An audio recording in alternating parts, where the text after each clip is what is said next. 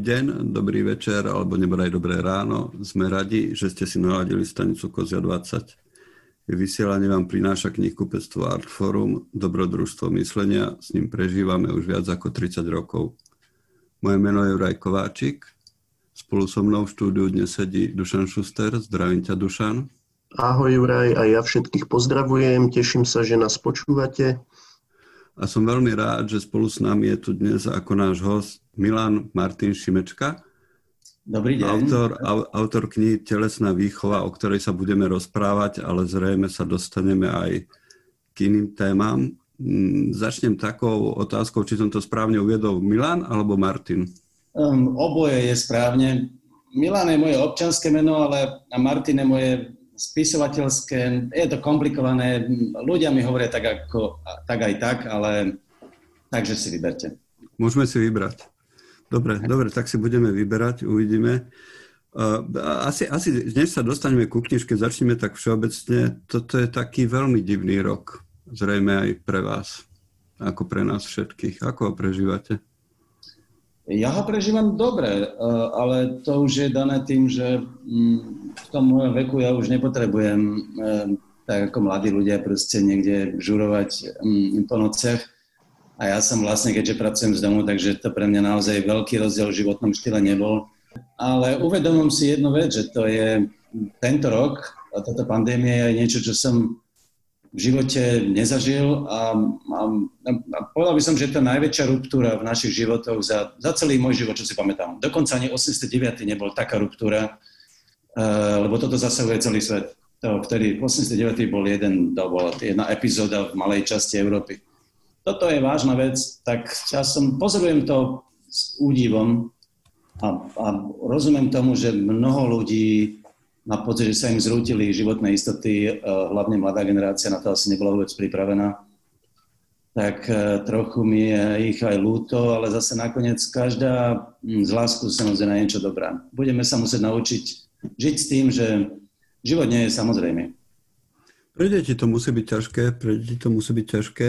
Niektorí hovoria, že čitatelia katastrofických kníh to majú ľahšie, lebo sú nejakým spôsobom predpripravení, predpripravení na to, čo sa deje tohto roku. Áno, to je také zvláštne. Čítal som, čítal som to, že to majú menej depresí. Um, a hlavne ako čitateľa, alebo diváci hororov, čo je, ja nemám horory rád. Mám rád katastrofické filmy, to je pravda. A pozeral som si v čase pandémie tie dva alebo tri filmy o pandémiách, jeden s tým Dustinom Hoffmanom a druhý s, teraz nedávno, bol úplne fantastický. No, ale tak na človek nepôsobí to ľahko, ale, ale ja som celý život, ja mám zase v tomto veľkú výhodu, že som celý život očakával nejakú katastrofu, lebo, lebo tak som bol od mladí naučený. Hej, hej. Skúsme, skúsme prejsť k tej knižke teda. Mm, telesná výchova. Ja keď som počul, že to vyjde, tak som poprosil Moniku a ona mi to poslala ako pé dé efku a ja som to prečítal v podstate na jeden záťah, čo nebolo úplne rozumné, lebo ma trochu potom bolela hlava, ale, ale nevedel som sa nejako od toho odpojiť. Uh, ako vznikol nápad na tú knihu? Lebo teraz, že budem hovoriť tie dojmy, aké som mal, keď som ju čítal, najskôr mi to začalo pripadať tak, že, že, že keď spisovateľ píše román, tak je tam príbeh a do toho prepašuje nejaké svoje pohľady na svet. A to sa mi zdalo, že je kniha bez toho príbehu, že sú tam iba tie pohľady na svet. A potom som si uvedomil, že tam je taký veľmi silný autobiografický motív, lebo tam hovoríte o tom, že dosť veľa o sebe, o svojom živote a o tom aj, ako ste sa posunul v niektorých veciach. Ako vznikol nápad na tú knihu? Fakt je, že pôvodný názov, ktorý som zvažoval, a to mi navrhol môj syn, ktorý to čítal príbežne, že to, on, on mi sám napísal vlastne v takom maili, že to je vlastne autobiografia tvojho tela. Aj som si myslel, že dám takýto názov a vám som si že to je príliš, príliš už ako možno sentimentálne alebo príliš silné. Ale pravdu povediac, asi pred nejakými tromi rokmi, keď, keď vydavateľstvo Kalligram zakladalo takú nejakú sériu proste búha kníh a Laco Sigety už akoby odišiel a mali sme takú debatu, mňa tam zavolali, aby sme sa premýšľali o knihách. A bola tam Zuzka Keplová a tá vtedy povedala, že ja by som si chcela prečítať odo mňa knihu o behaní. No ja som, ježišmarja, akože, čo to je za, ako, to sa mi nechce. Ale zostalo mi to držať v hlave a, a potom som tak postupne pomaly nad tým premýšľal, že vlastne nie o behaní, ale o celom akoby mojom, mojom bláznivom telesnom živote. A tak sa mi to zbieralo v tej hlave, čo ja viem, no niekoľko rokov, ale nemal som nejaký pevný plán. A mal som potom, teraz na jar som vedel, že, že asi by som chcel ísť napísať knihu aj kvôli tomu, že, že ten vírus a tak a vypadnem do, do divočiny. A mal som, mal som dve predstavy a som rád, že som si zvolil túto, lebo tu druhá bola napísať takú, takú príručku, takú knihu o tom, ako žiť v, vo svete plnom nebezpečenstiev, alebo prípadne v diktatúre, ktorá by teoreticky mohla hroziť aj Slovensku, keby vyhral voľby, vtedy Fico išiel by s Kotlebom do vlády. Ale som si rád, že to je príliš pochmúrne, lebo a vlastne sa mi do toho až tak nechcelo. A navyše, navyše Máša Gessen, veľmi dobrá americká novinárka, spisovateľka, napísala presne takúto knihu, e, teraz v lete, a vedel som, že ju píše, tak ma to odradilo, lebo to určite napíše lepšie. Ona to písala a odvoláva sa na Československo, mimochodom, na československý disent a spôsob akoby rezistencie voči takým režimom. A povedal som si, že do toho už nebudem to, nebudem to písať. Tak som sa rozhodol pre ten pohyb. Ale ja som sa na neho pripravoval dlhšie, už akoby v tušení, že by som to začal písať, lebo celý minulý rok som chodil behať a plávať a keď som hral tenis alebo jezdil na koni, tak som premýšľal o tom, ako sa o tom dá písať. A to bolo hrozne zaujímavé, lebo som zistil, že, že vlastne o tom som málo premýšľal. A to by ste... na to, aby ste popísali pohyb, ho musíte robiť. Akože bez toho, to, to sa nedá ani zo spomienky urobiť, to musíte proste pri tom premýšľať.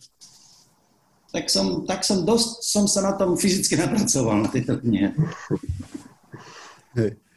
No a čo, čo Juraj spomínal, že ono to je asi istým spôsobom biografické a tak ďalej. A samozrejme je to teda asi nejaká osobná história vášho pohybu, no mňa upútali ešte také ďalšie dva prvky formálne, ktoré som tam cítil. Akože ona tá kniha aj trošku naznačuje, že chce to byť akoby takou esejou, je tam aj Michel de Montaigne spomínaný, a, ale okrem toho je to podľa mňa v niečom aj aj reportážna knižka, či už sa teda bavíme o dobe, že to zachytáva veľa z toho socializmu. Také reportážne prvky ja tam cítim napríklad pri tej kapitole, kde sa, kde sa spomína váš pobyt v Amerike alebo, alebo v Mongolsku. Tak, tak sa chcem spýtať, že či si, či si vy nejako uvedomujete alebo mali ste jasné, že žánrovo akoby asi bola zaradená táto kniha. No a okrem iného, keď už spomínam tú dobovú reportáž, mňa zaujíma aj ten uh, samotný názov napokon, že prečo telesná výchova. Mne to napokon evokuje takéto socialistické, že, že rýchlo teraz sa treba vychovať a aj o telo sa treba starať. No, k tomu názvu, to mi zabralo hrozne dlho uh, premýšľanie o tom názve, uh, čo väčšinou nemávam s tým taký problém, väčšinou tie názvy mi prídu na mysel celkom rýchlo. Toto som mal dosť veľký problém, ako tomu dať taký aj trochu ironický odstup, aby to nebolo príliš výrazovo silné. A toto mi prišla taká dobrá kombinácia. Každý vie, čo je to telesná výchova, ale toto samozrejme, ten zmysel tohoto, keď si zoberiete to spolslovné spojenie, je, to nie je telocvik. Akože je to, akoby semanticky je to presné, je to o telesnej výchove mňa samotného, vlastne by sa dalo hovoriť, že taký bildungsroman, akoby seba výchova pohybom. Uh, no, ale ja myslím, že väčšina, väčšina ľudí to samozrejme nebude takto vnímať, ale prišlo mi to nakoniec ako najlepší nápad. A keď som ho povedal ľuďom, ktorí tú knihu poznali, tak povedali, že to je najlepšie. Tak som sa potom už rozhodol. Čo týka žánru, ja neviem, to ja nemám, vôbec nemám predstavu, ako to žánrovo zaradiť. Ja nejak veľmi na to ani na tom nefičím, mne to je v zásade jedno. Máte pravdu, že tam sú reportážne prvky, je to... Je to vlastne taká kombinácia eseje postavenej na, na životných príbehoch. Takže to, je to trochu autobiografia, je to, je to trochu maličko beletria, eseistika, reportáž, všetko dokopy. Viete, ja už ako nejak veľmi toto neriešim. Proste ja som to, ja som, toto naozaj nepotrebujem sa zaraďovať, ako mne to je dosť jedno. Keď ste... Jasné. Keď ste, keď ste začal písať tú knihu, mal ste dopredu premyslený plán? Bolo vám, mal ste nejakú osnovu, že toto tam bude, alebo sa to postupne vynáralo? Tam sa spomína tých tristo slov denne po dobu sto dní. Tak ak, to je záleží na tom, aký, aké napríklad ste vy autori. Ja to vy... Mal som osnovu, uh, vedel som témy, uh, ale nemal som presnú predstavu. Ja len už zase to trochu poznám, že, že viem, že keď si sadnem, tak proste ono, sa mi to, ono mi to do tej hlavy príde. Ale ja som ten typ autora, ktorý proste si musí sadnúť. Ako to musím normálne vysedieť. Ja nemám, ja nie som, mňa tie múzy ako nenaháňajú, bohužiaľ. A takže ja vlastne viem, že musím pracovať päť šesť hodín denne. Keď napíšem tristo štyristo slov, som celkom rád. A je to vlastne permanentný taký pokus, proste akoby hľadať nič toho, toho rozprávania. Ja píšem vetu za vetou. Ja som ten typ, čo mm, musí mať vetu. Až potom môžem písať tú ďalšiu. Takže je to taká, povedal by som, trochu ako otročina, to písanie. Uh, ja zjavne nie som ten typ toho, toho, jak by som to povedal, takého toho vášnivého, rýchleho, ktorý tam proste, ktorému to do tej hlavy proste naskakuje, no tak ja som pomalý človek. No. Ale, ale mal som osnovu, mal som hru, veľmi hrubú predstavu. A ona sa potom kryštalizovala. Ja som chvíľku, tie prvé vlastne, však tá prvá tretina knihy je dosť ešte prepísaná neskôr, lebo som hľadal v podstate štruktúru, aj akoby jednotnú štruktúru každej kapitoly. A, a tak mi to potom sadlo a tu som ešte vlastne musel potom na začiatku vlastne potom ku koncu prepísať tie prvé časti, lebo neboli, boli ešte také trochu chaotické. Hej. Keď, ke, keď človek vytvorí nejakú postavu, tak ona trošku začne si žiť svojím životom a dokáže, dokáže toho autora prekvapiť občas, že zrazu urobí nejaké veci, ktoré rozhodne neboli dopredu plánované. Stalo sa vám niečo takéto pri písaní takej knihy, že zrazu ste sa dostal niekam, kde ste neplánoval byť alebo ani netušil, že budete? Ja, ja si objednám knižku. Ja si hey, á, dobre, už som naspäť, už som naspäť. Sorry, vypadlo u mňa internet, tak som musel spraviť núdzové pripojenie cez iný, iný, iné, iné pripojenie, cez telefón. Takže skúsme sa vrátiť späť. Tá otázka posledná, myslím, bola, že či vás niečo prekvapilo pri písaní tej knihy? Žinovi ma prekvapilo, um, ja som pôvodne, no tak to je taký klasický, som mladý človek a mal som pocit, že, že tá postava... Uh, je kladná, alebo že by mala byť kladná. Mm. No, postupne mi to, postupne ma samotného prekvapilo, ako som z tej postavy urobil aj nejakého pekného hajzla občas. A, a, a, a s tým som nepočítal celkom, ale, ale m, asi to bolo správne, lebo tak bolo by to také čudné, keby tá postava bola iba, iba, iba kladná. Ale, ale to mi prišlo tak nejako, to ma prekvapilo, keď už o tom hovoríme takto, ale inak ja závidím autorom, ktorí píšu knihy o postavách, ktoré, ktoré si vymyslia a potom sa nechaj, nechajú viesť. To je, tento zážitok pravdu povedať z takýto, no z nejakých možno poviedok kedysi dávno, ale inak ja nie som veľmi ten typ. No. Asi som príliš analytický. Mm-hmm. No, však čo je tá, táto nejaká schopnosť analyzovať, ono to je podľa mňa veľmi dobre cítiť práve v tej telesnej, telesnej výchove, lebo podľa mňa okrem toho, že to má všelijaké žánrové presahy, podľa mňa to je okrem iného tak trošku aj filozofia, a teda nie iba tým, že, že citujete rôznych autorov takých klasických uh, z tejto oblasti filozofie, ale podľa mňa je tam aj nejaký pokus definovať nejakú svoju filozofiu, možno životnú, a tak ďalej. Čiže bola to analýza nejakého vášho života, toho, čo sa pomenilo, ako sa, ako sa prenastavil rokmi váš prístup k životu? Uh, áno, ja som to tiež, toto mi prichádzalo na um vlastne postupne, že som si uvedomil, že vlast, tak, tá kniha je aj tak trochu uh, pohľadom na, na môj život a na moje omily, akoby intelektuálne. A také hlboké, myslím, omily v prístupe k životom. A, a áno, povedal by som, je to taký rozchod uh, s, um, s tým, čo som, som dlho veril, uh, a to je to dedičstvo osvietenstva, pragmatizmu, uh, úsilia, akoby, že človek, ktorý sa celý život usiluje, tak niečo dosiahne už len z princípu, lebo že kto toho vložil energie, no tak zistím, že to nie je pravda a že oveľa dôležitejšie je ten život skôr prežívať a, a nepokúsiť sa lámať proste veci cez koleno.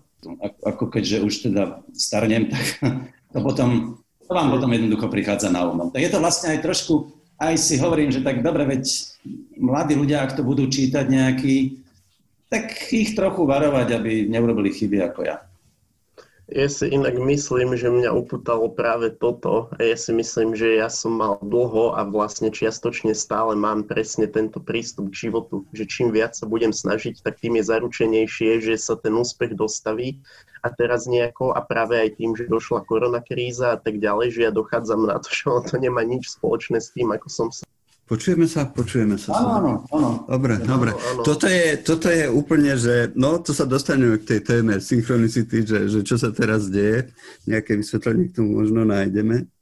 Nepočul som, čo ste hovorili a neviem, či bolo dobre nahraté, čo ste hovorili, čo je trošku škoda, ale snáď už to pôjde všetko dobre. Mm. No, uh, prišiel som o veľa... Prišiel si, prišiel si podľa mňa, aj môžem ti to skúsiť zhrnúť.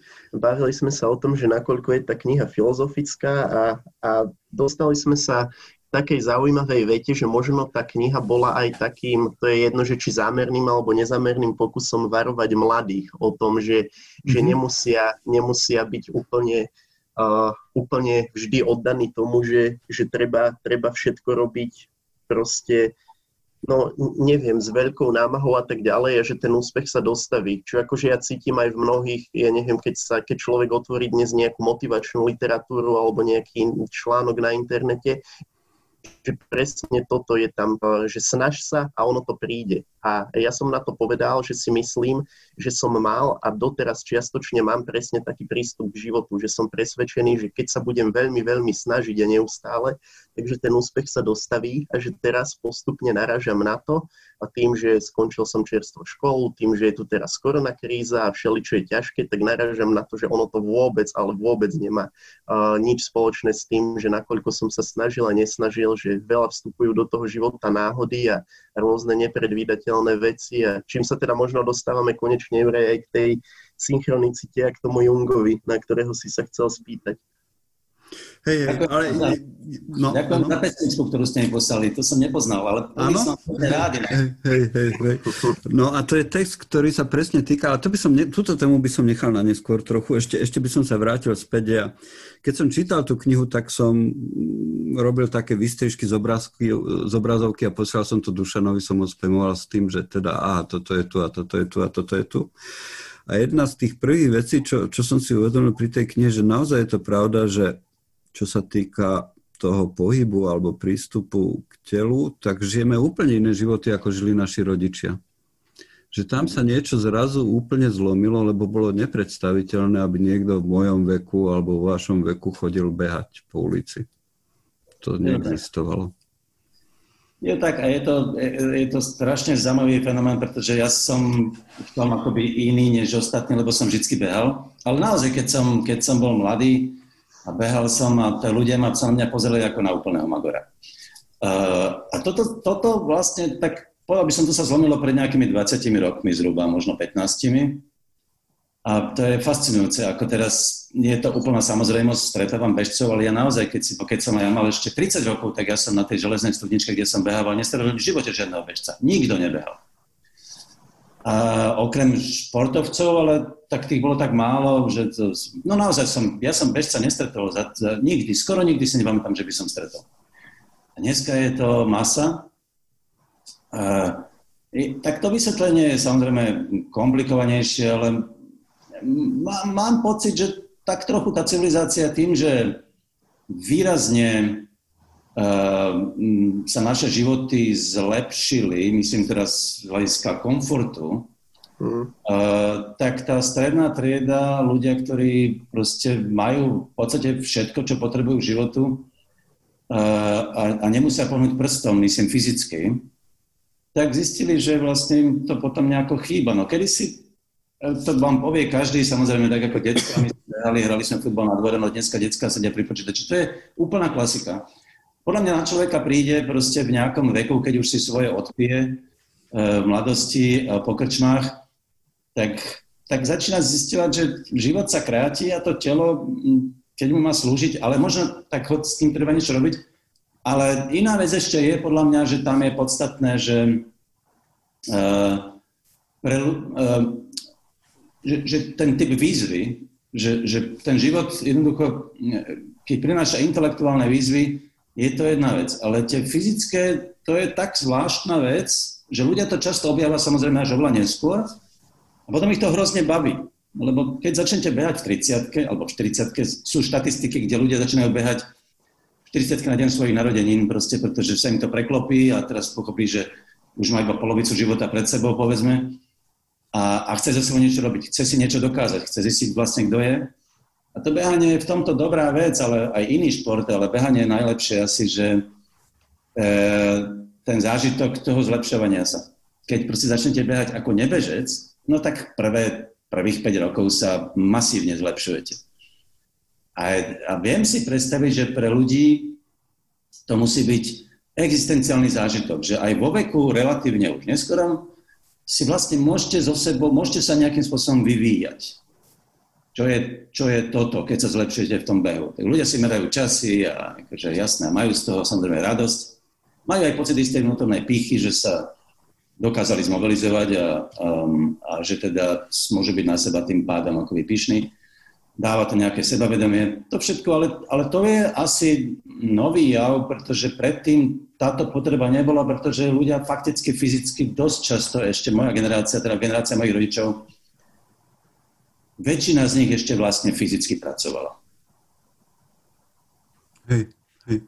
No ja toto vnímam pri, možno nie až tak pri vašej generácii, ale pri tejto našej súčasnej generácii mladých ja vnímam ešte takú vec, že, že dobre, že beh je, beh je vec, ktorá vplýva nejako možno skôr na kondíciu, ale navonok ono nie sú až tak badateľné tie stopy toho, že človek sa tomu venuje, hej, ale že tu vládne vládne ako keby taký kult, že, že človek chce, keď sa venuje športu, aby to bolo, aby to bolo naozaj pozorovateľné, badateľné navonok. A teraz sa nebavíme o tom, že dám na Instagram fotku, že, že čaute, sem som sa vybral behať, ale je to aj o tom, že mladí čoraz viac takým nie že športom, ale doslova k nejakému a tak ďalej, ktoré prináša výsledky na tele, že ktoré sú, ktoré sú patrné na prvý pohľad. A, a ja mám dojem, že takéto niečo za, za socializmu možno nefungovalo. Teda ja to nemám ako posúdiť, lebo ja nemám tú empirickú skúsenosť, nežil som vtedy, hej, ale a možno teda ani neboli také možnosti, ale že čím to je, že chcú proste mladí ľudia teraz tak vidieť, aby tie výsledky boli navonok jasné? No, podľa mňa, a to je naozaj, táto éra je kultom tela. Do istej miery. Teda pre istú, pre istú špecifickú triedu, samozrejme, hlavne strednú triedu. Uh, je, je to tak. Zmenilo sa to proste aj uh, za, za, za socializmu, no tak nikto neriešil, ako viete, politici boli všetci tlstí, chodili síce vo vlekoch, ale boli všetci aj jeden a druhý. Neboli vlastne, nebola tá estetika uh, um, fyzická, hrala pomerne malú rolu, okrem samozrejme e, televíznych hviezd a speváčok, povedzme áno, ale, ale inak u mužov už vôbec nie. U mužov nehralo vlastne rolu, ako vyzeráte. Ehm, a to prišlo proste vlastne s tou modernou érou, po, vlastne po roku dvetisíc najviac asi, ale ono na západe už to bolo, v osemdesiatych rokoch, tam už, tam už to fičalo a my sme na to naskočili v podstate potom, prebrali sme tak trochu ten kult toho tela zo západu.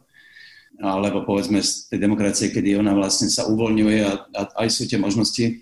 Ja som teda, ako, povedzme to takto, že nepopieram, že keď som bol mladý, tak uh, mi robilo dobre, že som uh, fyzicky silný a aj to prinášalo nejaké výhody, len keď som bol na vojne, na základnej službe. To zase medzi, v mužskom svete to má svoj význam. Ale isté, že aj som si tak vravel, no tak je, je fajn mať peknú postavu, povedzme. No, tak ja to, ja už to dávno neriešim. Ale keď som mal tých dvadsať dvadsaťpäť, tak si pamätám, že áno, že som nosil, nosil som priliehavé trička, aby bolo vidieť moju vyšportovanú postavu. Potom som sa na to neskôr hambil, dneska to už neurobím nikdy. Ale vidím mladých ľudí, ako proste chodia do fitka, no a potom si dajú vypasované tričko alebo košelu a je tam jasná tento odkaz ukazovať svoje telo na verejnosti. A aj kvôli tomu do toho fitka chodia. Nechod, podľa mňa tam nechodia kvôli pocitu tej sily, ktorú majú, ale kvôli tomu, ako, im, ako vyzerá ich postava. Lebo fyzickú silu dneska nepotrebujete v živote v podstate. Je to všetko vonkajšia, vonkajšia estetika. Tam je možno aj ten motív, že keď ľudia začínajú športovať v strednom veku takej zbúry proti smrteľnosti, že to je ten vek, kedy človek si začína prvýkrát uvedomovať, ako mladý človek ešte neverí zvyčajne, že zomrie, ale teda v tom strednom veku to začína prichádzať a ten šport je veľmi dobrý spôsob, ako sa s tým nejako vysporiadať. Hlavne, ak sa to podarí takým spôsobom, že keď sa už prestanú zlepšovať tie časy, tak si ich človek prestane merať, ale behať neprestane. To je, to je čo, čo, čo je ten úplne najlepší záver, si myslím, bežeckej kariéry.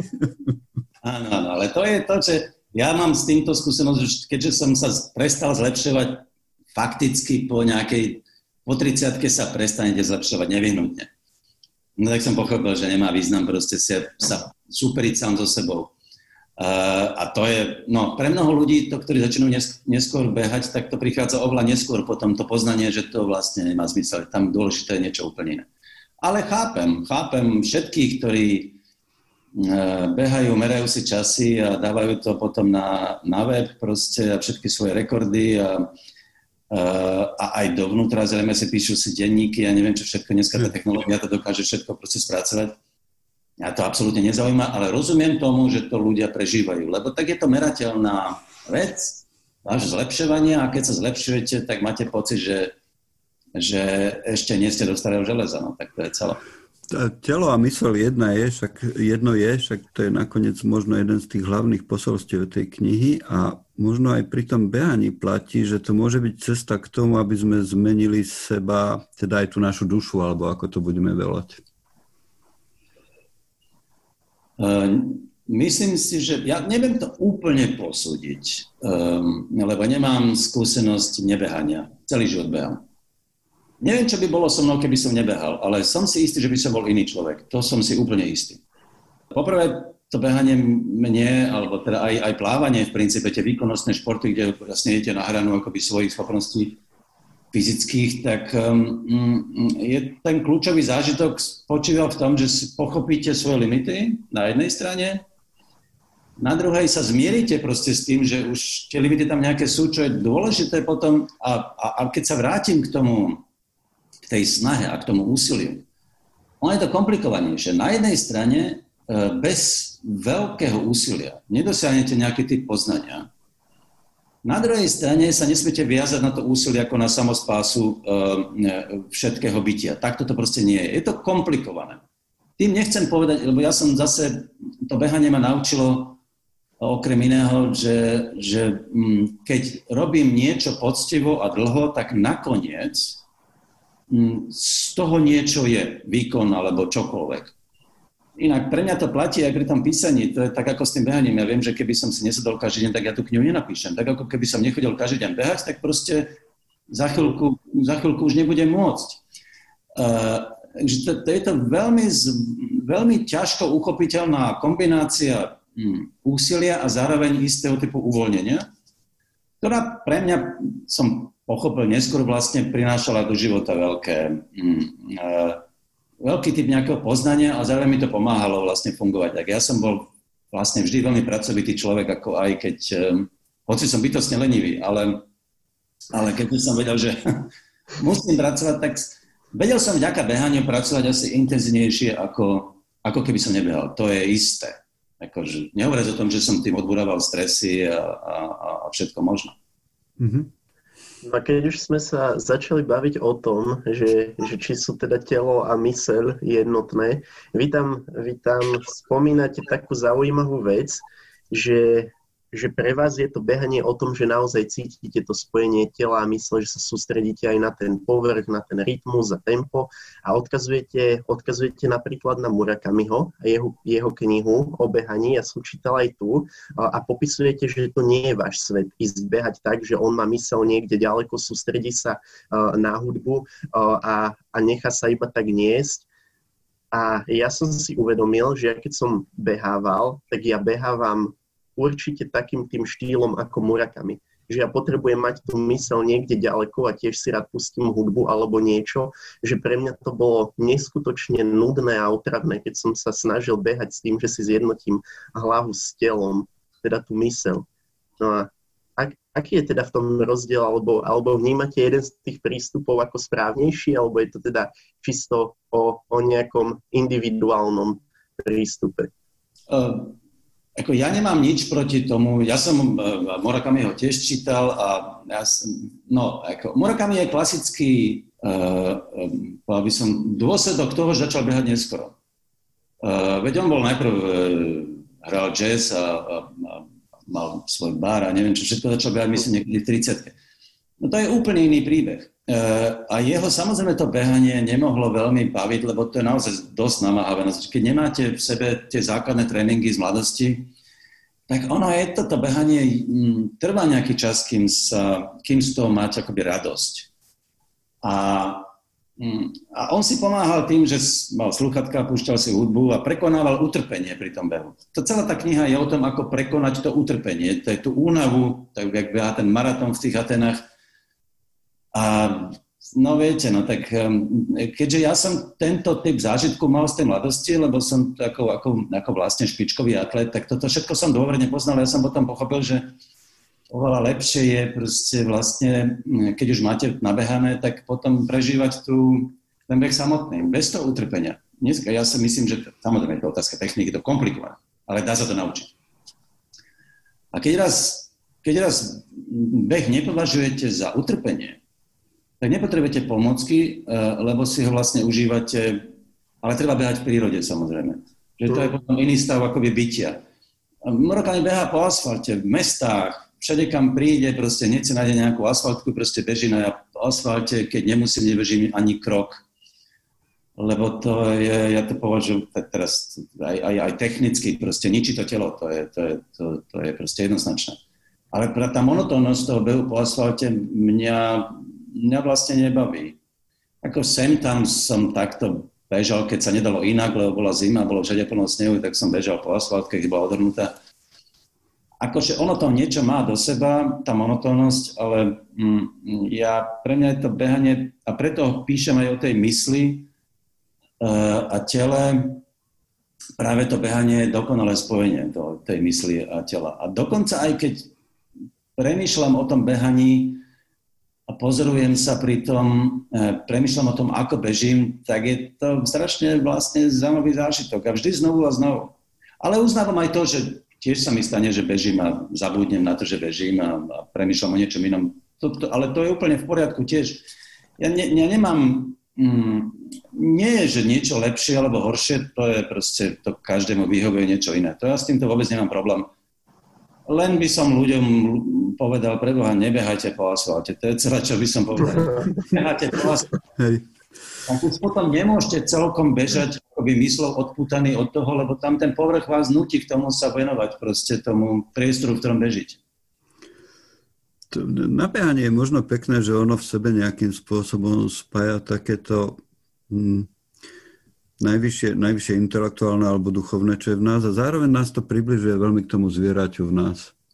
A trochu, tro, samozrejme, že je to, je to, je to aj v tých, v tých pasážach, kde píšete o jazdení na koni.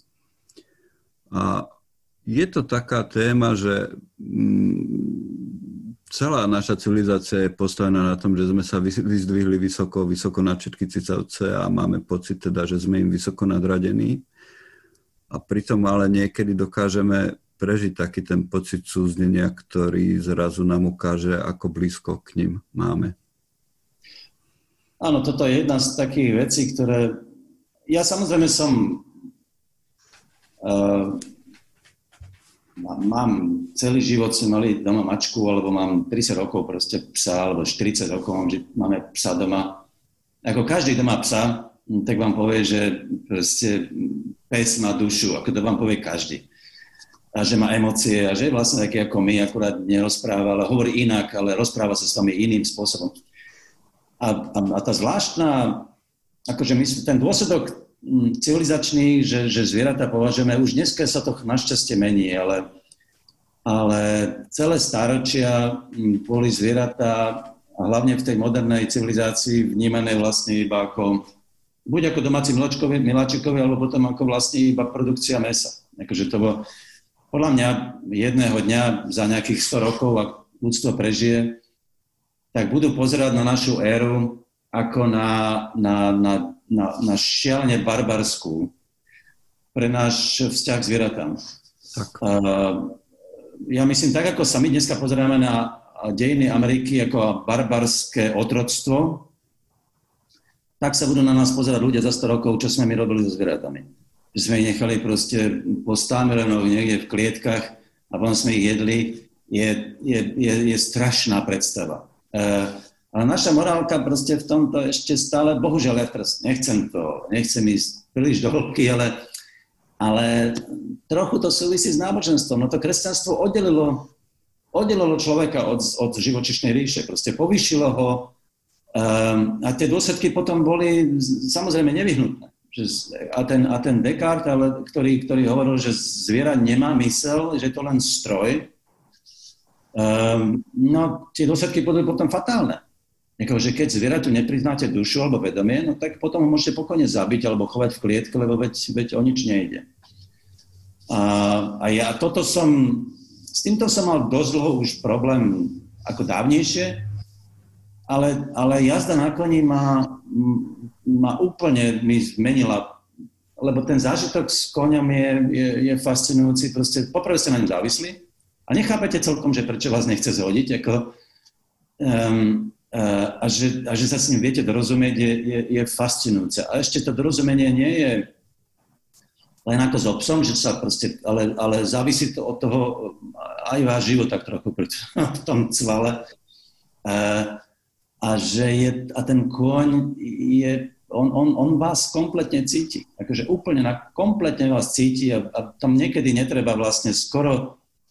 Ja už aj neviem, ako sa to presne proste vlastne, ako ja s tým koňom komunikujem, že to aj tá záhada, že tam sa to nedá úplne presne pomenovať. To sú, to sú také, to sú mikro, akoby komunikácie, ktoré sa človek časom naučí. Uh, niektorí to vedia, niektorí to nevedia, to je tiež taká záhada. Niektorí ľudia nevedia, aj, aj dobrí jazdci nevedia s koňom sa dohodnúť. A ja mám asi to šťastie, že ja mám, alebo mám šťastie na tie Karolové kone, že oni sú také fajn. Možno, že keby som dostal nejakého bláznivého konia, tak neviem, čo s ním. Ale, ale, ale skôr som mal pocit, že si s tým koniom vždy rozumiem. Aj v Mongolsku, keď som jazdil na konioch, tak som vôbec nemal problém s tými koňmi. Akože nejak som vedel sa s nimi dohodnúť. A to je taký zážitok, že cítite, že nie ste vôbec nad ním. Teda naopak, sedíte síce na ňom, ale v zásade um, bez tej symbiózy to, to, to nemôže fungovať. No a ako je možné, že ja so svojím vedomím, ako pán tvorstva, komunikujem s tým koňom na jeho úrovni a vôbec mi to nepríde čudné. Ja sa s ním, ja sa necítim byť e, nad ním mentálne e, a viem, že on dokonca niektoré veci vie lepšie ako ja. To bola tá fantastická pasáž toho, ako ste zháňali stádo nejakým spôsobom náhodou, viac menej ste sa k tomu dostali a to bolo veľmi, veľmi dobre popísané, tento vzťah. Pripomenulo mi to ten film Avatar, kde boli tie modré bytosti na tej inej planéte a teda to, nebol to možno najlepší film, ale tam bol veľmi pekný moment, že jazdili na koni a počas toho si priamo fyzicky sa napojili cez nejaký konektor na tie, na tie zvieratá. To bolo pekné. Takto to presne je. Takto to, Takto to presne. je, hej, hej, hej. Hej. Dobre. Um, tie veci, čo sme spomínali, dve, dve slová ma pritom napadajú znovu a znovu, že meditácia a buddhizmus. Nejakým spôsobom je to pre vás dôležité, alebo nie? Ja, ja som... Ja o buddhizme som samozrejme akože čítal, ale nie som... V žiadnom prípade som sa do neho neponoril, aby som ho nejako veľmi ovládal. Uh, ale, Ale ro, podľa mňa meditácia je, je...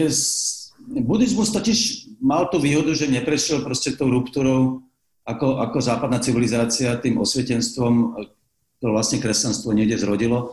Ale stredovek bol tiež v podstate o meditácii. Aj kresťania proste meditovali neustále. Myslím, tí, tí mnísi ešte v stredoveku. Uh, ja, ja by som povedal, že uh, meditácia je, ono to znie tak strašne záhadne, ale v skutočnosti žiadna záhada nie je. Proste ako, mm, len, len sa uvoľníte a, a, a necháte proste plynúť. Dokonca aj myšlienky, to je, to je úplne jednoduché. Samozrejme, budisti alebo jogini majú to dýchanie, čo je, čo je dosť podstatné, to je pravda. Ale ja neviem, či by som povedal, že meditujem, čo ja viem, pri behaní alebo pri plávaní. Ja to neviem posúdiť. Ale z toho, čo som čítal, mm, mm, mi to pripadá tak, že niečo tam, niečo, niečo také ako meditácia to bude. Ale podľa mňa meditácia, jej úlohou nie je, aby ste objavili nejaké tajomstvo bytia. Mm-hmm. Ale to sa nedá. Podľa mňa teda, ale je to skôr, že vám to pomáha proste žiť. Jednoducho dokážete proste so sebou samým fungovať v nejakej harmonii. Proste, že to je celé. O ničom inom to podľa mňa nie je. A to si myslím, že dokáže každý, kto o tom naozaj sa, to sa mu chce trochu venovať. Ten beh je na to veľmi dobrý. Ale meditovať môžete aj tým, že proste si sadnete a doma zaplete si cigaretu alebo čo. Ja. Je to jedno. A hlavne nič nerobíte. Áno, áno. Hej, ono to môže byť aj veľmi praktické. Ja som bol teraz nedávno na magnetickej rezonancii a to vás šupnú do tej trúby, dávajú vám slúchatka na ušiach, lebo to hrozne huší, ale úplne najhoršie boli, že mi do toho pustili fan rádio. Mm. To bolo úplne peklo, ale teda podarilo sa mi prežiť celkom príjemných pätnásť minút. Som na seba, som na seba hrdý, že teda asi je to naozaj taká praktická vec o mnohých veciach. A bál si sa toho? Ja som to tiež zažil. Nie, nie, nie. nie, nie. Nemám, nemám klaustrofóbiu, ale to fan rádio mi vadilo teda veľmi. Ale to je, ten, to je ten výskum, čo robili a to ma úplne šokovalo. Že keď ľuďom dali na výber pätnásť minút bez, bez mobilu, prázdnej miestnosti, alebo elektrický šok, tak si vybrali elektrický šok, väčšina. Nepochopiteľné, hej, ale taká je doba. Tomu to ja nerozumiem. Hej, hej, hej, hej. No a meditácia je schopnosť byť sám so sebou. Akože bez akýchkoľvek prídavných uh, pomôcok. Skúsim, skúsim nás posunúť trochu ďalej. Starnutia pýcha. Respektíve starnutia, zbavenie sa pýchy alebo oprostenie sa od pýchy. To, to bola veľmi pekná téma v tej knihe.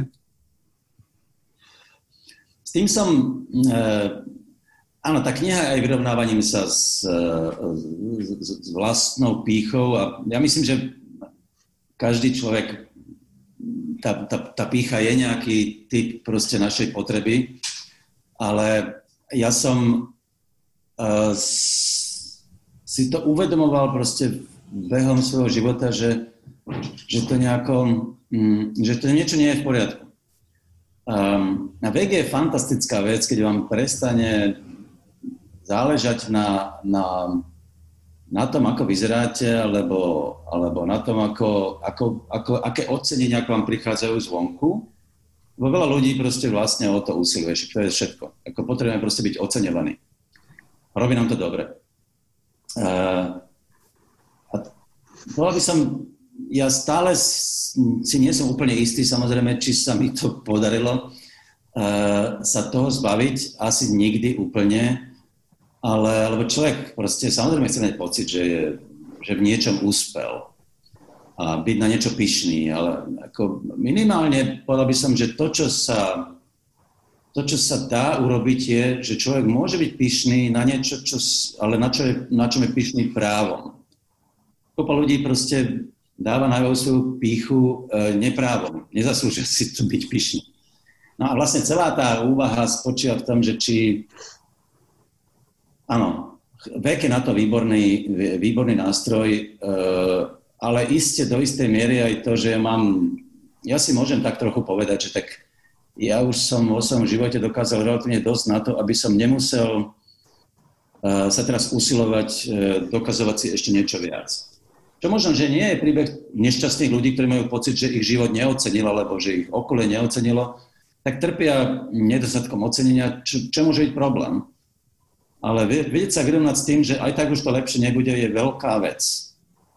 A vyrovnať sa s tým, že už máte svoje limity intelektuálne, nehovoriac o fyzických, a tie fyzické pri tom starnutí sú dôležité, lebo vás proste upozornia na to, že uh, jednoducho žijete v nejakom čase a, a už budete vlastne len menej a menej výkonní, fakticky v každej oblasti života. Tam bola tá krásna veta, že žiadny rozumný muž by nechcel byť mladší ako, ako naozaj, ako, ako v súčasnosti je. Áno, to napísal Jonathan Swift. Ja som si to vlastne uvedomil, že aj ja takto žijem, ale tú vetu povedal on, čo obdivujem ho za to. Hej. Hej. A hovoríme o tom, o tom čase, plynutí času a ja sa musím vrátiť k takej veci, čo mňa najviac tak zaskočila a oslovila.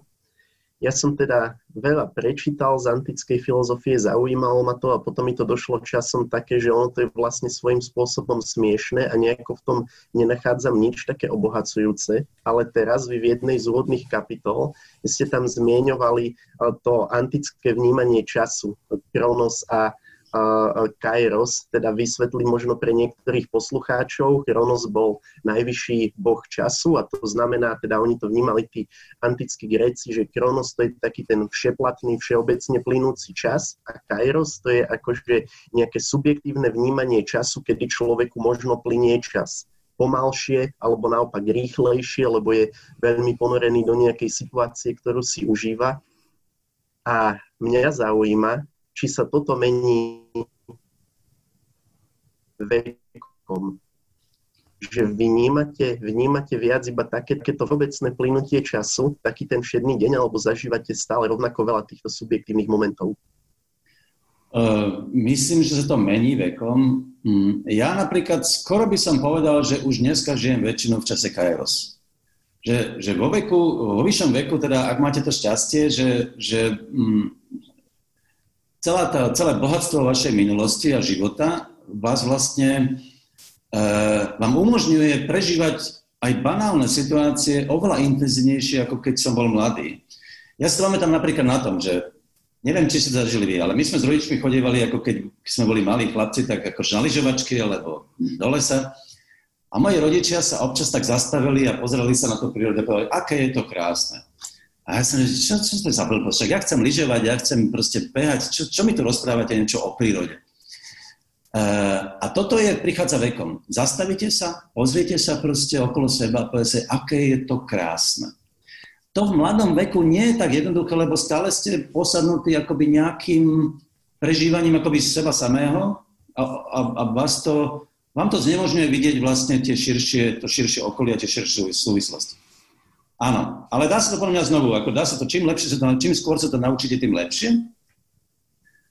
Lebo dnes ja vlastne ani skoro nemám e, e, situácie, v ktorých mám pocit, že čas plynie tak nejak nepozorovane. Prežívam ho skoro vlastne oveľa intenzívnejšie ako, ako kedysi. A to je, keď máte dnes ako to známy obraz, akoby ešte z minulosti, keď starý dedo sedel proste pred, pred domom na... na na verande alebo proste na tom, na lavičke a pozeral sa. A už aj bol možno dementný, už nikto sa s ním nerozprával, on sa pozeral.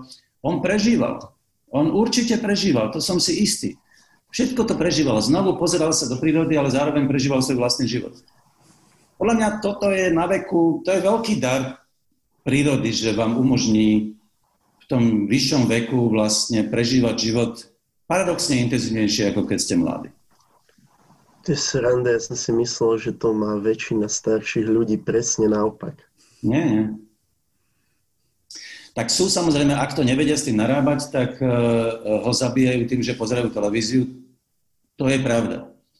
Ale ja som mal mm, susedov, ktorí sa dožili tiež, starý pán sa dožil osemdesiatpäť a tá pani deväťdesiatsedem.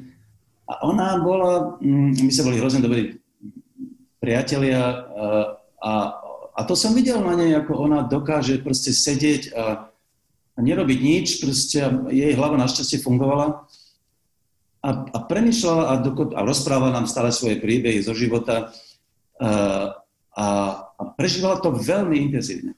To je, ako milíte sa, akože, alebo teda možno je to dar, alebo mo- dá sa to naučiť, ale um, myslím si, že, že, že ten, kto ten dar využije, tak je hlboko, je veľmi odmenený. Hm. Hej, hej. Tam bolo také pekné prirovnanie, že moderná spoločnosť ako masový beh. Ako masový beh, kde v podstate nejde o to, že aby som bol ten prvý víťaz a každý si beží svoje preteky, každý má svoj target. Ja mám čas štyri hodiny na maratón, ty máš tri hodiny tridsať. A teda bežíme spolu a nejako si to môžeme užívať a tešiť sa z toho, že vonku je pekne a že vládzeme bežať. To bolo pekné prirovnanie. Uh, ale áno, a, a, a ďakujem, ale prišiel som k nemu vlastne na princípe tej, tej súťaže, proste, ktorá, ktorú som zažil ako športovec. Uh, a že to je vlastne dosť, dosť peklo, akoby um, vôbec život pochopiť ako súťaž. Lebo, lebo vždy len prehráte. Ako v súťaži nemôžete nikdy, vždy bude niekto lepší. Uh, a že demokracia je postavená na súťaži a ten problém dnešnej demokracie je v tom, že, že ona, uh, otvorenosť, súťaživosť, vlastne trhová ekonomika vás núti k súťaži. Všetci hovoria, že konkurencia je skvelá vec, lebo to zlepšuje vlastne potom všetky produkty. A, uh, no lenže, lenže väčšina v tej demokracii prehráva. To je ten problém. Uh, uh, víťazia najtalentovanejší, najschopnejší, niekedy najagresívnejší. A to čo, to, čo dnes zažívame, ten odpor voči demokracii, nový populizmus je v zásade vzbúra neúspešných.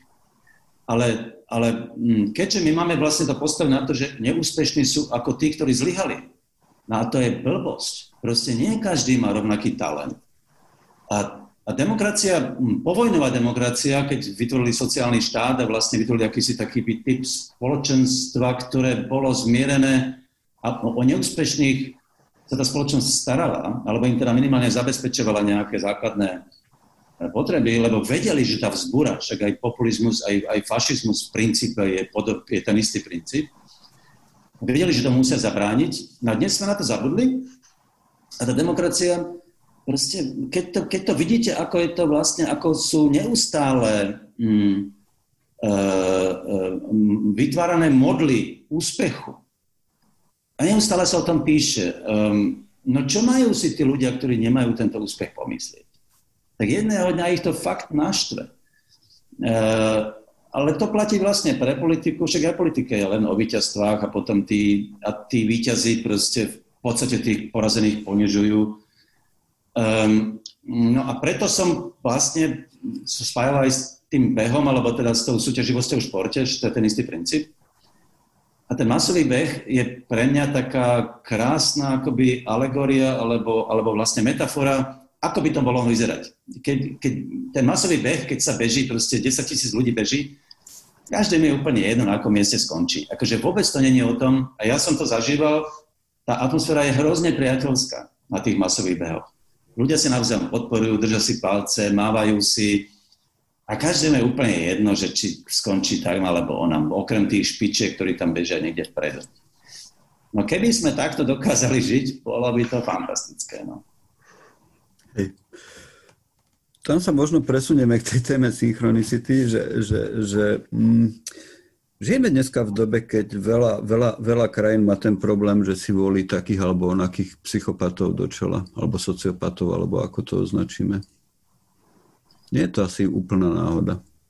Nie je to náhoda. Myslím si, že, myslím, že to naozaj súvisí so... Ako civilizácia dospela do nejakého bodu, ktorý, ktorý, v ktorom vlastne nikto nie je spokojný. Ako je to... Um, Fyzicky sa máme relatívne dobre, ale, ale v zásade zmysel našich životov nám niekde uniká. Um, a, a populista v podstate dáva tej väčšine alebo tým voličom pocit, že im objavil pre nich proste vlastne, poprvé im povedal, to, že ste nešťastní, uh, je vaše právo, lebo to zapričinili proste tí politici. Takže on im on im, od nich odbremení od, od pocitu viny. A, a ako je, je to veľmi nebezpečné samozrejme, ale tak trochu je to pravda, že proste tá demokracia za to môže sama. Proste spôsobom, kým zabudla ten morálny kód, proste na základe ktorého vlastne ona, hlavne tá povojnová vznikla. A keď hovorím o tej synchronicite, tak si mi tak, tak, tak to vyzerá, že proste tie dejiny, e, zdanlivo taký Trump, alebo aj, aj iní populisti, ako prišli od nikiaľ, z ničoho sa tu vynorili proste a pác. No, synchronicita je podľa mňa v tomto dosť podstatná, lebo to, nič z toho nie sú náhody. Ako respektíve môžu byť a zároveň majú v sebe nejakú zákonitosť. Lebo prichádzajú proste v čase, kedy um, si tá, tá doba to pýta. No tak ja len tým chcem povedať, že tak ako v našich životoch, aj osobných proste, aj v tých, aj v tých ľudských dejinách, tá synchronicita, tie náhle ruptúry, zdanlivo náhodné, dosť často vlastne prichádzajú v nejakej zákonitosti. A to je o, o tom v tej knihe uvažujem, samozrejme to iba tak um, veľmi, veľmi iba načrtnem, lebo zase nechcem ísť úplne do týchto detailov, ale, ale keď som čítal Junga, ktorý, ktorý, a on musel byť génius, lebo on to proste, on to, je to veľmi odvážna hypotéza. V zásade hovoríte o niečom metafyzickom.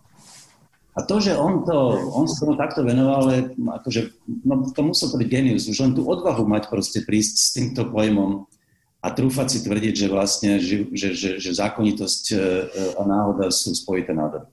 Je to, je to asi už mimo rámec vedy, že veda už není schopná akceptovať takéto niečo, je to už nad rámec toho a naozaj sa to posúva do tej oblasti metafyziky v tomto.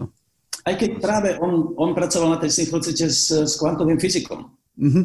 Na tej teórii. Lebo kvantová fyzika je postavená na, v podstate na náhode, takže ono to nie je úplne mimo, mimo vedu, ale, ale ešte stále žijeme v koncepte mm, e, newtonovskej éry, keď proste existuje príčina následok. Hej. Proste, že, že to je, sú nejaké zákonitosti. E, podľa mňa kvantová fyzika zmení to, to, to, to myslenie, ale potrvá to možno ešte sto rokov. Spomenuli sme Spojené štáty a teda ich, dúfajme, bývalého prezidenta, ich bývalého prezidenta. Začiatok socializmu U S A to bol taký symbol slobody pre nás všetkých, taký ten míľnik, ktorý sme zhliadali, že teda keď niekam by sa niečo malo stať, tak tu by som chcel žiť. A potom sa zrazu stalo, že som videl film Easy Rider a tam ich na konci odstrelia ako bez tých psov a ja som ešte úplne nerozumel tomu, že prečo. A teraz už tomu rozumiem a teraz už vidím, aká tá Amerika je iná, ako som si ju vtedy vysnil. Vy tiež spomínate Spojené štáty v tej knihe a to, že okrem iných vecí je tam teda aj výrazne obmedzená sloboda pohybu, že všetky tie územia, zem, zem je v podstate rozparcelovaná medzi ľuďmi, ľudí a neodporúča sa prechádzať cez ňu, lebo môže sa stať, že majiteľ začne po vás strieľať. Čo je v európskom, v európskom kontexte ťažko predstaviteľná situácia. No, v Británii býva Brita- si... V, áno, v rámci... Veľmi akoby e, krajiny, kde je skoro všetko v súkromných rukách, všetky pozemky. Ako máme obrovské šťastie, že žijeme v strednej Európe, kde dedičstvo vlastne, akoby, alebo, alebo v Škandinávii to tiež ešte viacej, je to vlastne dedičstvo tej monarchie, ktorá umožňovala proste prechod prírodou všetkým, teda okrem nevoľníkov, ale, ale potom vlastne mali ľudia voľnosť pohybu. To je fantastická vec. A ja keď som prišiel do Ameriky prvý raz, mňa šokovali dve veci. Akože množstvo žobrákov na ulici, čo už dneska poznáme aj my, a tento princíp, že vlastne vy nemôžete chodiť po krajine. Tak ja som pozeral americké filmy zálesákov proste z devätnásteho storočia, ktorí chodili proste potom po tej Amerike voľne. A myslel som, že Amerika je taká. No nie je. Amerike nemôžete v podstate okrem národných parkov ísť voľne prírodou. Proste, lebo všetko niekomu patrí. A na rozdiel od nás, aj tu máme súkromných vlastníkov, ale máte zákon, že máte právo proste tým pozemkom prejsť, tým lesom a nikto vás nesmie zastaviť. V Amerike tak nie je a ja si kladiem tú otázku vlastne, no skoro by som až, po, ja by som v Amerike nechcel žiť aj z iných dôvodov, ale toto je ten hlavný, no ja by som sa, mňa by to hrozne rozčulovalo. Ja som, a to je ten paradox, že sa aj z komunizmu som bol zvyknutý zobrať ten batok, proste zo ženou ísť do hôr A, bolo mi, a ten, tá bol to pritom totalitný systém, ale každý vás kašľal. To mohli ste ísť kam chce, chceli v rámci tých hraníc tej krajiny samozrejme. A táto sloboda, tá fyzická, za komunizmu, e, mi podľa mňa pomohla prežiť, lebo ja som išiel proste do tých hôr za tou slobodou a to bola úžasná vec. Ani eštebáci za vami nešli proste, pretože sa do tých hôr tam nevytrepali. Bolo to strašne príjemné byť slobodný, nesledovaný e, a voľne sa hýbať. A toto, keď som pochopil, že v tej Amerike nie je, tak ma úplne zamrazilo. Ja som mal proste pocit, že, že to, toto je tá krajina, proste to je, ten, to, je, to je ten sen o tej slobode. Tak a zaujímavé na tom je, že keď som sa s Američanmi rozprával, tak si to neuvedomovali. Pre nich to bolo prirodzené. Pres, presne toto je to, čo mňa zaujíma, že, že prečo to teda tí Američania tak vnímajú, že ich nemrazí z toho. Lebo vy používate takú, tam je taká skvelá situácia, ako ste boli v tom Mongolsku a je tam spomínané, že tam vám, je neviem, pri kontakte s tými domácimi, tak nejako došlo, ste použili také adjektívum, že tá slovanská duša je v niečom melancholická a tá duša toho Mongola bola podľa vás iná. No a v čom je teda, aké prídavné meno by ste použili, že aká je tá duša toho Američana? Že to nevníma takto, že mu nevadí tá nesloboda pohybu. Američan je natoľko presvedčený o výnimočnosti americkej demokracie a Ameriky ako takej, že to, čo nám pripadá úplne zvrhlé, im pripadá prevzané, lebo Amerika najlepší, proste najlepší, najlepšie, najlepšia krajina na svete. Oni sú o tom hlboko presvedčení. Možno, že dneska majú už trochu problém, lebo zistili, že to celkom tak není s tým Trumpom. Ale ja, keď som sa s Američanmi o tom rozprával, tak oni mi zápalisto obhajovali všetko, čo v Amerike je, ako, ako to najlepšie. Je to otázka proste nastavenia. My to máme naopak. My si myslíme, že žijeme v jedných z najhorších krajín na svete, čo je úplná blbosť. Mimochodom, Slovensko je fantastická krajina a nevieme, ako sa máme dobre. Uh, ale keďže sme tak nastavení, tak vnímame proste všetko v horšom svetle. Američania to majú naopak. Oni všetko, čo americké, je dobré. A potom ich nepresvedčíte o tom, že to je blbosť, že to je zlé. Oni sú proste, oni sú s tým v pohode. Možno, že nie úplne všetci, ale, ale dosť veľa Američanov má, má, ja som bol v šoku proste, keď som mi o tom rozprával, nevedeli pochopiť, o čom hovorím. Mm-hmm. Mm. Je to, je to iná skúsenosť asi životná, vyrastali v tom mladistve a je to možno pre nich, že tak majú veci byť. Hm. Hej. Homo Faber, o tejto téme ste, sme hovorili, keď nám to tak vypadávalo.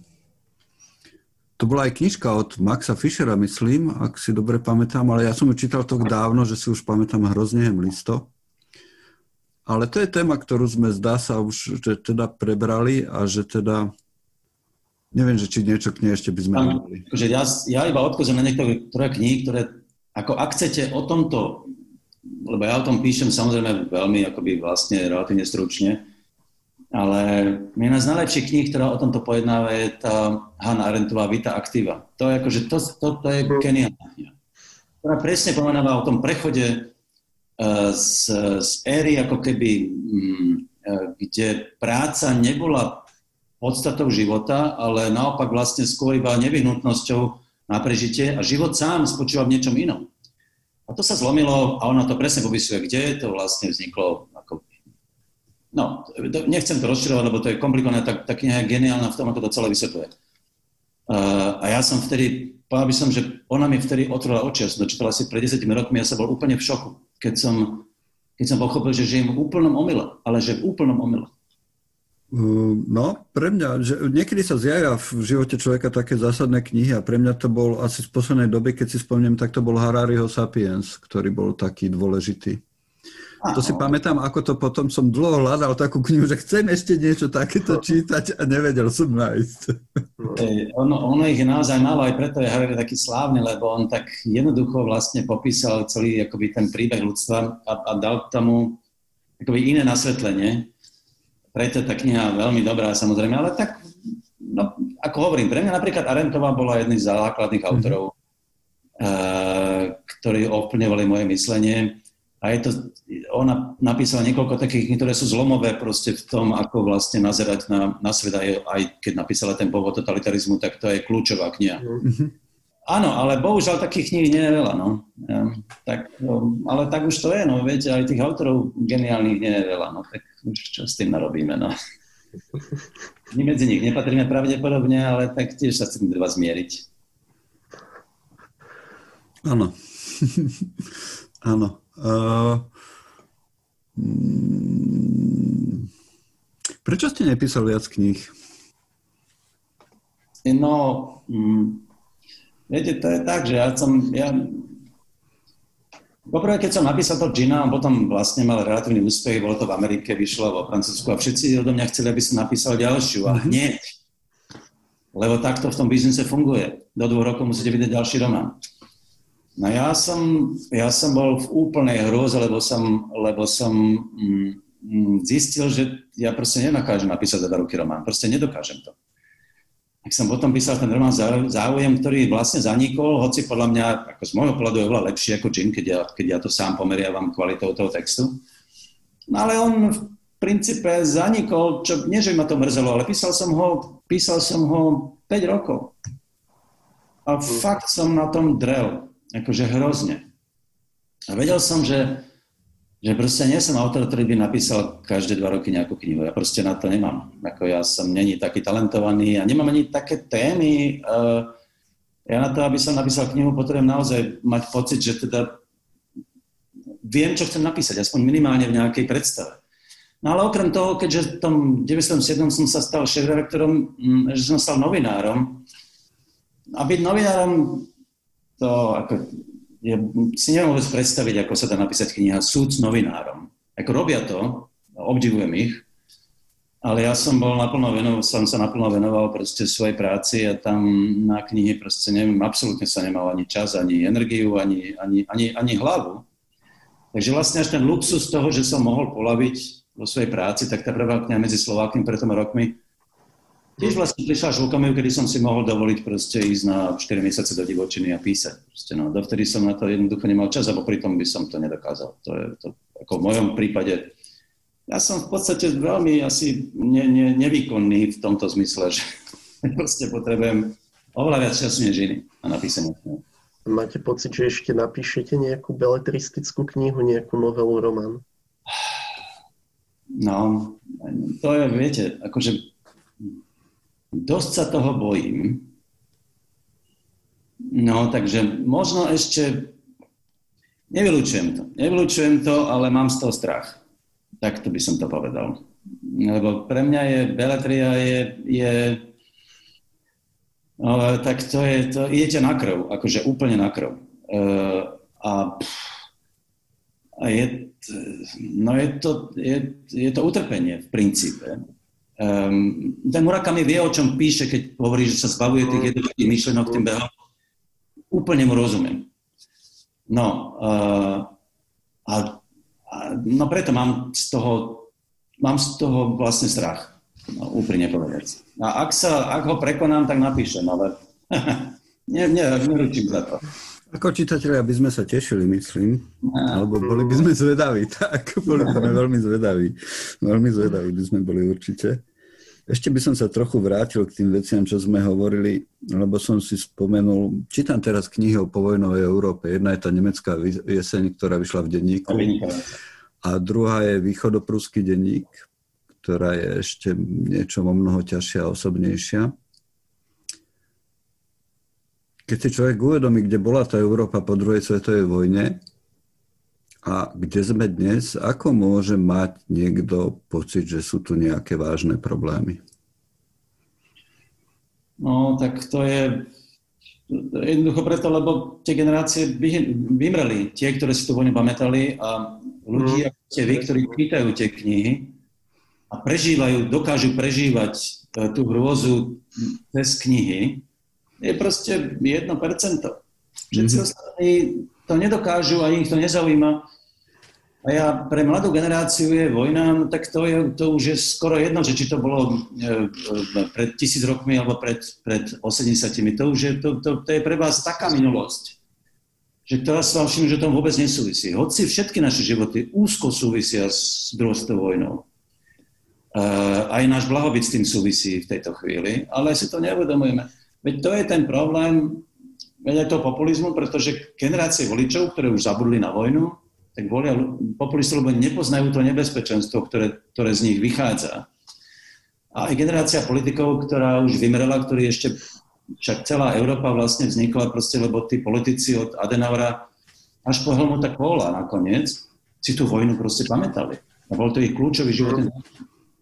A keďže tá generácia vymrela, tak um, obávam sa, že knihy to nezachránia. Akože náš, náš, my áno, my to dokážeme prežívať, ale bohužiaľ nás proste má menšina. Akože v tomto... Kým, kým nás neprikvačí niečo, čo nás zneistí v našej pýche. A pandémia môže byť čiastočne taký signál, že teda život nie je samozrejmosť a že smrť je prítomná. Ale kým toto nepríde v nejakej silnej podobe, no tak ľudstvo proste nie je schopné proste to, tu, tu, tu, tie dejiny vlastne preniesť do svojho vnútra. No tak takto to, akože je to stále ten istý, to sa opakuje stále znovu a znovu. Ako, bohužiaľ v tomto nám nepomohla ani, ani vynález písma, ktorý zachycuje tie dejiny, ale nepomáha. Dokonca neviem, či to nebolo lepšie, keď mali tie prírodné národy svoje legendy, ktoré si mm-hmm. rozprávali ešte keď nepoznali písmo, tak oni ich udržiavali vlastne pri živote, neustálým rozprávaním. A my len sa to napíše a tak prečítate si to, alebo nie, to už je vaša vec. Akože keď nebolo písmo, tak podľa mňa tie dejiny boli paradoxne oveľa prítomnejší v tých životoch tých ľudí, lebo si ich neustále rozprávali. Všetky svoje legendy, znovu a znovu. Um, toto zaniklo, no tak to je... Ja až, nie, nie som v tom veľký optimista, no. Uh-huh, uh-huh. Rozumiem. Rozumiem. Budem musieť ísť na drevo. Áno. A e, neviem, že či ešte k tej knižke, ale každopádne, čo čítate teraz zaujímavého? Nejaké knihy aktuálne? Um, no, z toho istého dôvodu e, som čítal teraz skvelú knihu Margaret Macmillanovej historičky, o, o, ktorá sa volá War, teda je to o vojnách. Uh-huh. Napísala to žena, skvelá historička. A je to strašne zaujímavé, pretože tam o to, o čom hovoríme, je vlastne veľmi dobre napísané. To je jedna vec, to je to non-fiction. No ale čítam tiež túto, túto nemeckú jeseň, je to fantastické. No a, a stiahol som si, stiahol som si, hoci to mám niekde doma, ale som lenivý to vyhľadávať, a stiahol som si Vojnu a mier Tolstého. Idem to znovu čiť. To som už čítal. Áno. Áno. A mám pocit, že ja som čítal taký niekde takú, takú esej, uh, čo nie je dobré teda pre, pre, pre, pre vás, pre Artforum, ani pre mňa ako autora, že, že kedysi ľudia čítali oveľa menej, ale oveľa hlbšie. Že čítali niekoľko kníh dokola. Uh, že bolo úplne bežné, okrem Biblie, ne, ne, akože, ale že, že ľudia čítali inak. Že mali v živote desať kníh, ktoré čítali stále dokola. Samozrejme museli byť dobré, ale že v princípe uh, neustále hltanie nových kníh, Uh, máte pocit, že, že vám to niečo dá, že budete proste múdrejší, že to nejaké nové poznanie. No v skutočnosti, keby ste čítali naozaj dobré, overené knihy znovu, je to možno, je to možno lepšie. Ako opoviem znovu, že to nie je to dobrý, nie je to dobrá reklama na knihkupectvo, akože a zase to človek musí byť úplne vážne. Ale fakt je ten, že, že uh, čítať k- opakovane naozaj dobré knihy Je, je veľká vec, lebo vekom dostanete inú perspektívu a čítate ju inak tú knihu. Pričom je stále rovnako dobrá. Ja som takto čítal nedávno uh, uh, Červený a Čierny. Um, to je geniálna kniha. Je to v starom preklade českom. To je geniálna kniha. Uh, a ja som žasol, že keď som mal dvadsať, som dočítal, som nič z toho nepochopil. Teraz, keď som čítal päťdesiatke tú knihu, tak úplne inak som ju čítal. Mal som z toho obrovský zážitok. To je iná, jedna z najkrajších vecí, čo prináša starnutie. Po, po, podľa mňa tá skúsenosť, keď človek číta knihu, ktorú čítal pred, pred tridsiatimi rokmi, a aká je to zrazu iná, iná kniha. S Dušanom sa o tom občas rozprávame. Áno, ty, ty spomínaš, že veľa kníh si takto čítal na novo a že ja ich na základe toho to... čítam prvý raz a... Je to, je, je, je to a je pravda v tom, že keď si pozriem knižni, knižnicu, čo tu mám doma, tak ja už by som si nemusel žiadnu knihu kúpiť v živote. A nie, že vôbec. Rozhodne, rozhodne, rozhodne a vystačil by som. Áno, ale zase na druhej strane treba povedať. Ale zase zjaví sa nemecká jeseň a zjaví sa východoprusky a že, že stále sa niečo zjaví. Stále sa niečo zjaví. A nebodaj aj človek skúša niečo píšať, takže dúfajme, že ľudia si budú, budú kupovať knihy. Ale dúfam, dúfam, že ako ja zase tým nechcem povedať, akože naozaj čítanie je, je, je fantastický vynález proste pre... Ak, ak chcete neupadnúť do depresie a, a, a mať... A nejak sa s tým životom vyrovnať, je akože literatúra nie lepšieho prostriedku. Nemusíte chodiť psychológovi, čítajte knihy. Hej, to je, to, je, to je veľmi pekné posolstvo. Možno, možno keďže sa už ponáhľate na drevo, možno, okay. možno, možno musíme, môžeme, môžeme, môžeme to tuto ukončiť. Ja som veľmi rád, že sme sa mohli takto porozprávať, bolo to veľmi zaujímavé a dúfam, že pri nejakej ďalšej knihe sa čoskoro takto porozprávame opäť. Za dva alebo päť rokov, alebo aký máte ten interval. Vy ste obyta vlastne veľmi akoby vlastne zaujímaví autori. Ja vám držím palce, no, pri vašom písaní, keď už to takto hovoríme. Ďakujeme, ďakujeme. A ďakujem, ďakujem za pozvanie a podporujem Artforum aj všetkých čitateľov. Dobre, takže ďakujem, ešte, ešte ďakujem teda Martinovi, Milanovi, Šimečkovi, ďakujem Dušanovi. Lúčim sa s našimi poslucháčmi. Počúvali ste vysielanie stanice Kozia dvadsať. Prinieslo vám ju knihkupectvo Artforum. Dobrodružstvo myslenia, s ním prežívame už viac ako tridsať rokov. Majte sa dobre, opatrujte sa, dávajte si na seba pozor a kupujte si dobré knihy. Nájdete ich na adrese w w w bodka artforum bodka s k.